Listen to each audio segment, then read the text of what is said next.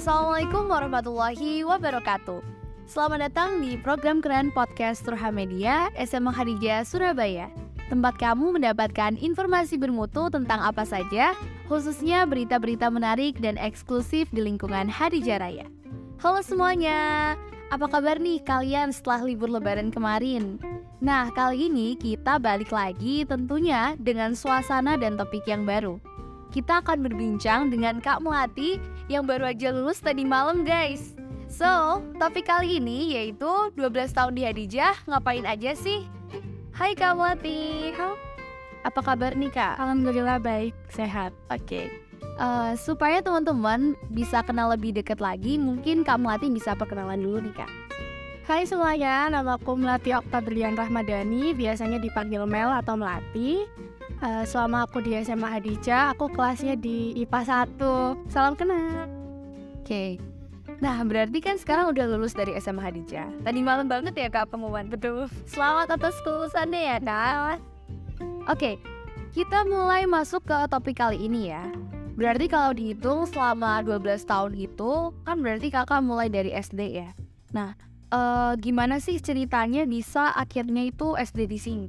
Nah, awalnya pengalaman aku SD di sini itu, masuk SD di sini itu adalah aku selesai TK itu umur 5 tahun. Jadi orang tua tuh bingung mau nyekolahin di mana. Ada nggak sih sekolah yang mau nerima anakku umur 5 tahun? Karena kan dulu tuh terkenalnya oh masuk SD tuh harus 7 tahun umurnya gitu. Terus mama juga nggak keberatan kalau misalnya aku harus ngulang TK lagi biar aku cukup umurnya masuk SD. Ternyata pilihan orang tua aku jatuh ke SD Adija Ayani. Terus tes di sini terus juga alhamdulillahnya keterima jadi nggak usah perlu ngulang TK lagi dari awal begitu loh oke okay. oh iya berarti saat itu kan belum ada tuh kebijakan minimal umur SD Nah, ngerasa nggak sih kak waktu bermainnya itu berkurang? Karena kan mau nggak mau kalau misalnya masuk SD, kamu akan belajar dan meskipun di SD mungkin nggak begitu serius, tapi ngerasa nggak sih uh, hal itu tuh berkurang atau bahkan hilang? Uh, kebetulan kedua orang tua aku tuh bukan tipe yang strict dalam uh, belajar waktu belajar tetap memprioritasin kalau anaknya ini perlu sosialisasi juga perlu main juga gitu. Jadi uh, waktu belajar sama mainku tuh hitungannya balance karena aku dulu juga cuman les privat berapa kali dalam seminggu gitu. Jadi aku tetap dapat waktu belajar waktu main waktu sama temen-temen baik di sekolah maupun di rumah juga sih. Nah ada nggak sih hal yang ngangenin di waktu SD gitu yang kakak pasti ya? Uh, waktu SD tuh aku paling kangen pasti sama temen-temen terus sama bapak ibu guru juga kan. Tapi kalau bapak ibu guru tuh masih ketemu di ini. Kalau temen-temen yang pisah dari aku lulus SD tuh udah lama banget gak ketemu terus mungkin juga udah pada cambung juga kan udah lama gak ketemu susah jadwalnya biar bisa ketemu ketemu lagi bareng-bareng. Terus pengalaman yang paling aku inget sampai sekarang tuh aku waktu kelas 5 SD itu kan aku ikut school science club. Itu aku bikin yogurt bareng sama temen-temen aku terus kita muter-muter ke kelas-kelas gitu ngejualin yogurtnya terus itu kayak kangen banget sih. Lucu banget ya. Nah setelah lulus dari SD itu kan biasanya kita tuh udah bisa mulai uh, buat keputusan untuk lanjut sekolah nah apa sih yang membuat Kak Melati itu tuh mau lanjut untuk SMP di sini sebenarnya nggak pengen sih kan aku nggak suka stuck di zona nyamanku terlalu lama gitu aku pengen cari suasana baru Terus ternyata orang tua aku menjatuhkan pilihannya di sini agar nanti ketika aku lulus SMA aku bisa bebas milih aku kuliah di mana aja tuh diizinin sama mereka gitu. Oke. Okay. Uh, Sebenarnya itu pengennya di mana? Gak ada yang spesifik. Pokoknya aku karena waktu itu udah kayak harus langsung di sini aja gitu. Jadi aku nggak sempet milih aku mau sekolah di mana sih kalau di luar. Oh berarti jadi emang awalnya tuh nggak mau dan kepikiran SMP di sini ya? uh, tapi tapi akhirnya kakak itu beneran ini gak sih nemuin alasan kenapa sih aku tuh harus di sini gitu kira-kira ada nggak temen-temenku yang akrab sama aku tuh rata-rata juga lanjut di sini meskipun ujung-ujungnya beda kelas juga ya. Tapi karena temen-temen terus juga mungkin karena aku udah nyaman sama lingkungannya udah kenal sama lingkungannya jadi kayak oh ya udah deh di sini aja nggak apa-apa gitu. Oke. Okay. nah uh, selama di SMP itu pastinya kan ada hal yang berbeda nih kak uh, ada hal yang buat kakak itu berkembang. Mungkin di SMP itu ada hobi kakak yang awalnya terpendam tapi akhirnya itu bisa dikembangin gitu. Kira-kira ada nggak ada. Aku tuh kebetulan datang dari keluarga yang sebagiannya tuh seniman. Jadi karena mungkin waktu SD aku nggak nggak terlalu mendalami seni-seni kayak gitu jadi waktu SMP tuh aku ngerasa kayak aku suka nyanyi gini gini gini. Ya udah deh aku ikut eskul band di situ. Meskipun nggak terlalu mencolok banget aku jadi vokalis. Tapi itu merupakan pengalaman yang menurut aku kayak debut gitu sih buat aku. Terus aku tampil pertama kali tuh kalau nggak salah waktu wisudaan tahun 2018 atau 2019 gitu. Wow, keren banget sih kak. Boleh banget nanti di akhir kita dengerin suaranya Kak Melati ya sih guys. Oke, balik lagi. Kan kalau misalnya anak SMP sekarang itu nyari ke SMA-nya itu pasti yang dilihat yang terkenal, top atau banyak alumni yang keterima di PTN dan lain sebagainya. Intinya kayak gitu. Tapi untuk alasan kenapa lagi-lagi kakak itu memutuskan untuk lanjut aja di lingkungan Hadijah ini tuh apa? Apakah saran ortu lagi atau ikut-ikutan teman kayak gitu? Hadijah SMA Hadijah tuh udah terkenal bagusnya sih. Dari lingkungan aku di rumah tuh pada mendukung aja langsung SMA di sini tuh udah ya udah di sini di Hadijah aja gitu. Karena aku tahu karena aku ngeliat juga SMA Hadijah tuh unggul banget ya udah aku masuk aja di sini. Tapi aku seneng kok seneng banget. Masuk di sini tuh seneng banget. Oke. Okay. kan kata orang uh, momen selama di SMA itu akan jadi momen yang mengangenin karena ini kan masa-masa terakhir sebelum uh, nantinya itu kita masuk ke dunia kuliah yang wow banget. Nah untuk kamu latih sendiri hal ini tuh sebenarnya relate gak? relate banget. Aku ketemu temen-temen yang baik, temen-temen baru yang baik. Meskipun temenku yang paling deket sama aku tuh juga lanjut di sini, tapi nggak ada kelas. Terus untungnya di kelasku temen yang satu kelas tuh ada yang baik-baik terus aku juga temenan sama mereka. Itu bener-bener seneng banget. Bersyukur ketemu teman-temanku yang kayak gitu. Terus bersyukur juga punya bapak ibu guru yang sangat suportif. Kalau siswanya tuh mau ngelakuin apa pun itu pasti didukung kalau dia dijaga jadi aku merasa punya kepercayaan diri gitu loh buat uh, nunjukin dan ngasah bakatku di sini lagi gitu. Oke. okay. Nah, aku kan juga sering ya lihat Kak Melati itu biasanya di posting gitu di Instagram uh, tentang kayak apa uh, pencapaian-pencapaian kakak. Nah, kira-kira tuh kakak bisa ceritain nggak apa aja yang udah kakak capai selama di SMA ini? Aku waktu SMA tuh awalnya uh, ngasah bakatku itu dari awal karena disuruh Pak Muklas ngisi uh, band waktu MTC kalau nggak salah. Itu waktu aku masih kelas 10. Terus uh, anggota-anggota bandku yang lain kan kakak kelas. Jadi sebenarnya ngerasa sedikit pressure sih di situ. Tapi di situ aku seneng terus aku kayak wih suportif banget nih lingkungannya gitu. Terus aku jadi ikut band lagi kan waktu SMA terus udah beberapa kali tampil juga. Terus waktu kelas 12 ini kayaknya dulu karena aku kelas 10 11 terlalu santai jadi aku nggak mikir kalau ternyata kalau daftar kuliah tuh bisa gitu pakai sertifikat sertifikat menang lomba kan. So aku bingung apa sih pelajaran yang aku bisa? gitu. Akhirnya aku memilih buat ikut beberapa olimpiade bahasa Inggris karena aku ngerasa unggulnya tuh di situ. Jadi alhamdulillah mungkin karena aku lumayan serius buat ngejar uh, kalau kuliah harus harus punya sertifikat tuh alhamdulillah punya beberapa sertifikat dari lomba-lomba sih. Wow keren banget gak sih kak?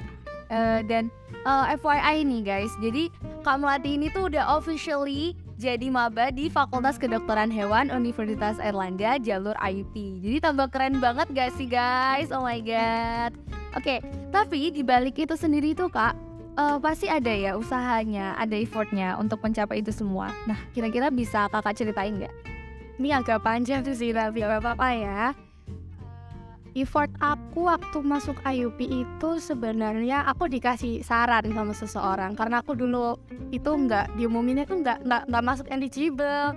Terus uh, seseorang itu masih aku rekomendasi buat nggak usah ikut SNBT deh cari aja jalur-jalur yang lain jalur prestasi atau mungkin apa yang uh, sekira sekiranya sertifikat yang aku punya tuh bisa kepake gitu loh. Terus aku tahu ini tuh uh, maksudnya jalur IUP ini tuh sebenarnya dari guru BK aku Bu Lulu. Terus aku disaranin buat ikut aja. Terus kebetulan ada jurusan kedokteran hewan. Terus uh, jurusan kedokteran hewan itu sebenarnya aku udah cita-cita aku dari kecil juga.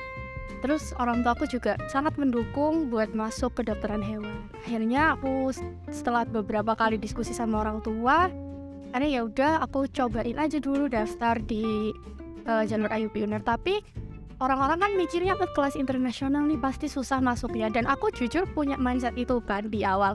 Susah nih masuknya nanti gimana ya kalau aku nggak bisa ngikutin kuliahnya misalnya aku keterima. Karena kan nggak gampang gitu. Bahasa Inggris tuh kan bukan bahasa yang aku pakai sehari-hari banget kan. Terus aku iseng daftar. Habis itu uh, di daftar tuh agak susah gitu. Ada beberapa file yang ketika aku upload tuh nggak bisa. Sampai aku tuh nangis di BK karena baik selain susah ya kak? Iya kok susah banget sih gitu. Kalau nggak kalau nggak dikasih rezeki di sini nggak apa-apa deh tapi paling nggak aku tuh bisa daftar aku tuh bisa tahu tesnya tuh kayak gimana gitu. Terus akhirnya perjuangan paling berat itu sebenarnya bukan di tes tulis. Aku kan disuruh bikin motivation letter. Ada panduannya. Ini pertanyaan yang paling susah aku masih ingat. Kenapa sih Uner harus terima aku sebagai mahasiswanya? Itu pertanyaan yang susah banget kan? Gimana caranya aku mempromosikan diriku biar Uner tuh mau terima aku gitu. Terus di situ setelah struggling aku dua minggu sempet buntu juga otak aku bikin motivation letter. Akhirnya jadi tuh motivation letter. Terus aku pendaftaran habis itu tes tulis lalu tes wawancara. Alhamdulillah semua semua usaha yang aku lakukan aku cuma belajar satu minggu sebelum tes karena aku nggak tahu apa aja yang harus dipelajarin. Karena semuanya kebayar waktu tanggal 1 April aku diumumin keterima UNER jurusan kedokteran hewan Wow, menginspirasi banget gak sih guys? Meskipun kata Kamati tadi itu kan iseng ya kak ya Iseng daftar aja, tapi tentu dibalik itu juga ada usahanya ya guys Oke, okay, uh, tapi aku mau flashback lagi nih kak ke belakang uh, Kan aku tuh, aku pengen tahu gitu loh Keseharian kakak selama kelas 12 kemarin itu ngapain aja Karena aku bener-bener penasaran kan setelah aku kelas 12 tuh kayaknya seru banget, susah banget, banyak kegiatan dan juga Nah itu gimana nih kak? Uh, caraku untuk menghadapi kelas 12 itu sebenarnya dibagi dua fase ketika aku semester 5 sama semester 6 Nah, dari awal aku kelas 11 tuh udah mikir nanti aku kelas 12 gimana ya. Kan kelas 12 tuh udah bener-bener langkah terakhir buat aku nentuin masa depanku tuh aku mau gimana sih gitu di masa depan. Dan aku di situ ada pilihan yang berat, keputusan yang berat buat aku pilih karena aku nggak akan bisa pulang lagi kan? Terus itu juga masa depanku aku mau gimana nantinya? Aku mau jadi apa gitu. Dan itu kebagi bener-bener pertama itu fase di mana aku banyak sakit. Itu waktu semester 5 semester 5 itu aku terlalu ngeforsir diriku sendiri buat belajar. Jadi uh, ketika aku kelas 12 masuk kelas 12 itu juga orang tua aku ngedaftarin aku bimbel. Bimbel di luar pulang sekolah gitu. Nah uh, udah dapet bimbelnya setiap pulang sekolah seminggu tiga kali itu aku masuk bimbel.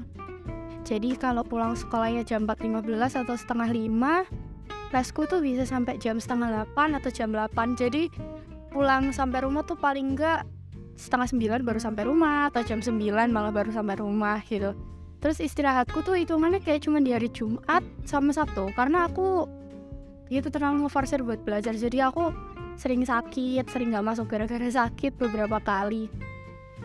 Tapi di samping itu temen-temenku juga di sekolah tuh mau ngebantuin aku gimana caranya biar aku tetap fokus belajar. Kita punya kayak grup temen-temen buat belajar bareng, buat saling ngetentorin satu sama lain gitu. Apalagi kan dari friend groupku tuh nggak semuanya kita bimbel kan, jadi kita saling bantu satu sama lain. Terus kalau ada ujian atau apa kita juga sebelum ujian itu oh, kebetulan di tempat bimbelku tuh boleh bawa teman jadi uh, bisa belajar bareng teman-teman juga dan itu menyenangkan gitu. terus semester 6 itu semester yang aku udah nggak terlalu ngeforsir belajar tapi pressure itu makin-makin.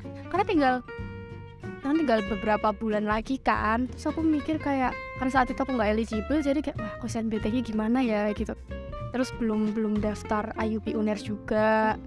Terus habis itu uh, aku ngerasa ketika USP, UPRAK itu bener-bener pressure-nya tuh wah gitu loh. Itu kayak wah takut banget, takut banget gitu. Tapi alhamdulillah sampai akhir tuh aku masih sanggup gitu, masih sanggup buat ngejalanin semuanya dengan bantuan temen-temen juga. Terus bapak ibu guru yang suportif banget mau di mau ditanyain kapan pun ketika aku butuh bantuannya para beliau-beliau yang hebat-hebat ini sih. Ya, oke. Okay. Nah, uh, ternyata kalau aku dengar-dengar itu sebenarnya lumayan ya kak struggle banget uh, apa sih hal yang sangat-sangat challenging banget jadinya selama di SMA itu? Dari awal aku memutuskan buat ambil jurusan IPA aja tuh sebenarnya udah challenging karena mikirnya matematikanya dua, terus habis itu ada fisika, kimia, itu kan pelajaran yang nggak mudah ya. Terus aku masih bisa kok untuk menyanggupi belajar fisika, terus matematika yang dua itu. Ada matematika wajib sama matematika minat tapi aku tuh emang pelajaran paling lemah aku tuh kimia gitu. Aku nggak nggak bisa terlalu memahami kimia karena itu kadang tuh jadi pelajaran yang dihitung juga enggak di apa juga enggak jadi akan rasa pressure di situ takut banget nilai kimia aku jelek tapi ya ya udahlah pasrah gitu. Karena karena orang tuaku juga kayak enggak nggak apa-apa kok jadi orang tuh nggak harus unggul dalam semuanya nggak harus pintar dalam semuanya. As long as kamu paham itu udah nggak masalah. Oke deh, uh, jadi itu dia ya kak yang uh, challenging menurut kakak selama SMA. Nah kalau untuk hal yang pastinya memorable dan kalau misalnya kalau ditanya di SMA itu apa sih hal yang paling ngeling, kakak akan ngomongin ini terus gitu, akan apa namanya akan bilang ini loh gitu. Aku tuh sering banget kalau lagi jam kosong atau lagi istirahat, aku tuh mainnya ke BK. Jadi aku kalau sama Bu Lulu tuh kan deket banget jadi kalau pulang sekolah jam kosong itu sekedar nemenin dulu doang di BK atau makan sama beliau atau pulang sekolah hari Jumat karena aku biasanya dijemputnya sore karena nungguin mamaku pulang kerja dan lain-lain sebagainya dan Bu Lulu juga pulang sore jadi aku suka banget main ke BK nemenin Bu Lulu kadang-kadang bantu-bantu juga rapiin atau apa. Jadi itu sih memori yang paling ya, bikin aku ingat terus di sini gitu. Dan pasti kalau misalnya aku udah nanti kuliah atau apa kan pasti akan jarang ke sini lagi. Tapi kalau ke sini lagi aku pasti akan main-main ke ruangannya Bu Lulu sih pasti. Oke. Okay. okay, guys. Nah gak kerasa kita tuh udah tiba di akhir sesi tapi sebelum kita akhir podcast kali ini, aku mau tagih kamu Lati untuk nyanyi nih Karena aku penasaran banget dengerin suaranya Kalian pada penasaran juga gak sih? Oke, karena seperti itu, jadi kita langsung aja dengerin. Tiada lagi yang mampu berdiri halangi rasaku, cintaku pada bahagia.